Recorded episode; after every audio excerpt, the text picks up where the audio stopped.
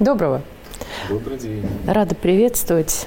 Сегодня такой повод интересный. Всех нас в выходные немного взбудоражила история с Ираном. Дальше все разделились на тех, ну, скажем так, наши читатели, на тех, кто говорил о том, что это США, и на тех, кто говорил, что это Израиль. Но, по-моему, это одно и то же.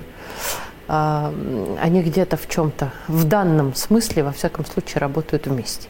Не все так, как рисуют западные СМИ, не такие страшные на самом деле э, разрушения, но при этом всем мы понимаем, что это знаковая вещь, политически очень важная вещь. И нельзя не вспомнить того же Жириновского, который говорил, что Третья мировая начнется с Ближнего Востока, а именно с Ирана. И как ты думаешь, все-таки это пророчество, которое становится былью, или это все-таки пока перегиб и такое страшное будущее, которое все-таки далековато? Ты знаешь, это, наверное, тот случай, когда надо начать с фактов и закончить комментариями. Факт номер один. Жириновский, при всей его эпатажности, был одним из самых образованных и самых лучших наших востоковедов. Абсолютно. Если в том, что касается российской политики, с ним еще в чем-то можно было спорить, то в том, что касается его профессиональной сферы, спорить с ним крайне сложно и вряд ли возможно вообще. Для всего мира Ближний Восток сегодня – это пороховая бочка, как ни странно нам это говорить, а, беседуя в Москве, гораздо большего размера, гораздо страшнее, чем Украина. Потому что на Ближнем Востоке пересекаются интересы, с одной стороны, огромного мусульманского мира, с другой стороны, объединенного Запада, и с третьей стороны, весьма специфические интересы Соединенных Штатов Америки. Не то чтобы Америке страшно хотелось воевать с Ираном, нет – но Америке страшно мешает независимый Иран, потому что Иран это один из немногих в мире самостоятельных, полностью независимых от США, в той же степени независимых, что и Россия, поставщиков энергоносителей. Если Иран исчезает из мирового рынка энергоносителей, то этот рынок идет в разнос. Его факти... Ну, не то чтобы его не существует, но там начинается такая пляска цен, что мировая экономика, и в частности экономика США, заведомо не может с этим справиться. Это с одной стороны. С другой стороны, Иран и Израиль, а Израиль это не просто там криптоколония США, это форпост западного мира на Ближнем Востоке. Так вот, эти страны по причинам не только объективным, но и субъективным сошлись, что называется, в э, смертельном клинче. И в Иране э, сионистское государство считается с полным на то основанием смертельным врагом. И в Израиле полностью отдают себе отчет в том, что Иран является их смертельным врагом. Иран мы не, не даем Можно моральных оценок. Да. Можно я еще добавлю, что есть еще один американский тот аспект. Иран э, считает таким же кровным и нестерпимым врагом еще и Штаты.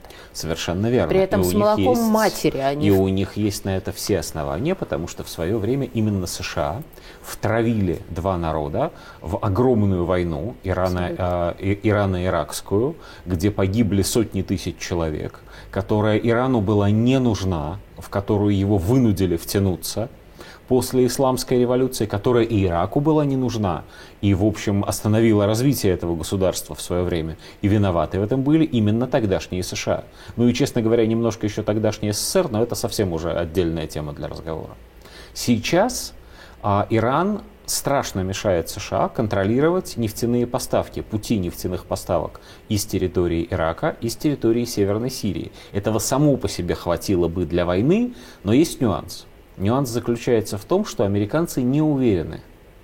И даже более того, они уверены, что начав против Ирана военную операцию, подобную той, что в свое время они провели против Саддама Хусейна, они не выиграют.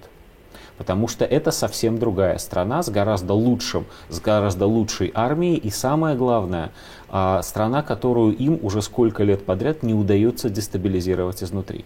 Более того, в свою очередь, можно вставлю один момент. Никак не расскажу про да. Израиль, да. А, между тем, в Иране очень важно понимать, что люди действительно не готовы как бы слушать США ни в каком Нет, виде. ни в коем случае. И если в Ираке как-то удавалось расшатать и сказать, смотрите, какие у нас красивые конфетки, их сникерсы, пепси-колы и так далее, то здесь это вообще не приемлемо. Это разница между э, государством почти теократическим и очень религиозным и государством абсолютно светским. Да хотя и диктатурой, которую выстроил Саддам Кусейн. Но это, опять-таки, это отдельная тема, чем была эта партия Баас для арабского мира. Так вот, а Иран действительно, это правда, отставим в стороне моральные оценки, Иран действительно финансирует и помогает оружием, и помогает военными советниками организации под названием Хизбалла, которая ведет непримиримую войну с Израилем. Она ведет ее как э, извне границ государства Израиль, так и практически изнутри на территории палестинской автономии.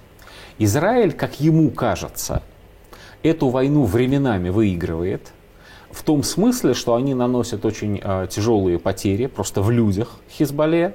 Они убивают довольно большое количество тех, кого они считают террористами.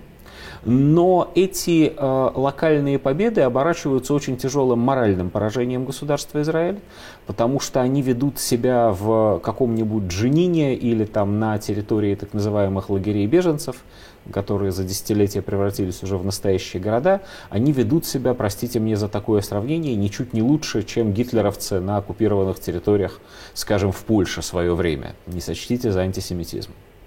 А вот. Израиль, э, одерживая военные небольшие победы, терпит очень тяжелое моральное поражение и прекрасно помнит, кто в этом виноват. Вот. А виноваты в этом не палестинские а, арабы с точки зрения Израиля, а виноват в этом Иран, который финансирует, снабжает, дает идеологию и, самое главное, внушает уверенность в том, что победа над еврейским государством возможна, потому что вот же он Иран, он большой и сильный. Да а, но прав. при этом, но при этом у Израиля есть огромная проблема. Израиль не самостоятелен по большому счету в своей внешней политике. Его внешняя политика это отражение внешней политики США. Иногда в кривом зеркале отражение, но и тем не менее. И вот сейчас Израиль выступает в роли провокатора – он наносит, да, разумеется, официально ни США, ни Израиль, никто другой, ни, и даже сам Иран никогда не признал, что эти диверсии, эти атаки совершает государство Израиль. По очень простой причине. Если признать это на официальном Но уровне, это война. то это война, причем да. тоже официальная. Горячая. Не прокси-война, да. не партизанская, а прямо настоящая большая война между двумя государствами.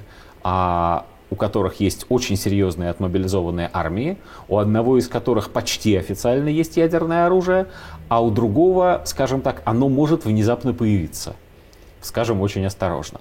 Поэтому так сказать нельзя. При этом я вот читал э, ну, практически в течение суток огромное количество телеграм-каналов израильских, и не только русскоязычных, а вот, они не то что уверены в том, что это они, а они этим хвастаются, они практически танцуют Но от того. Они ведут как Украина, независимо от того, что а, случилось. Да. Главное, что плохо, значит, и значит это мы. Все эти шуточки про авиацию Лихтенштейна, которая нанесла удар, значит, НЛО и так далее, и так далее. Это с одной стороны. С другой стороны, в Иране, будем откровенны, тоже никто не сомневается, кого следует обвинять. Можно на первое место поставить США, на второй Израиль, можно наоборот, разницы большой нету. Чем ужас и почему, э, возвращаясь к началу, почему пророчество Жириновского, оно на самом деле а, начинает сбываться? Оно кажется совершенно адекватным. Потому что любой слишком резкий ход со стороны любой из сторон, вовлеченных в этот конфликт, не только государств, но и таких организаций, как Хезбалла, и не только сильных государств, но и таких государств, как, например, Сирия, или одна из противоборствующих в Сирии военных группировок может привести к прыжку вот этому, на самом деле там осталось очень маленькое расстояние, может привести к небольшому совершенно прыжку между вот этой вот прокси-войной, почти холодной войной, партизанской войной и настоящей войной. А настоящая война на Ближнем Востоке почти моментально втянет в свою орбиту все имеющиеся там государства, просто глядя на карту, и Ливан, и Иорданию, и Саудовскую Аравию, и дальше весь, и, возможно, Турцию, и весь арабский мир, и, понятное дело, Ирак с его недоправительством, и Иран. Давайте откровенно говорить, и дальше... что и Россию, и Китай. Дальше выяснится, что у каждой из сторон конфликта есть великие союзники. За спиной Израиля стоят США. Ну, за спиной Ирана так нельзя сказать, но рядом с Ираном стоит Великая Россия, а за спиной Ирана может встать Китай. Точнее, он там и стоит, и он больше всех не хочет этой войны. Вот она ему совсем не Один нужна. из главных гарантов да, пока мира. Это в каком-то смысле. Но штука в том, что возможен а, набор обстоятельств, при которых даже китайцы будут вынуждены пожать плечами и сказать, ну ладно, вы сами этого хотели. Ну куда теперь деваться-то? На этой прекрасной, Да, замечательной, печальной ноте, оптимистической ноте, да. Спасибо большое.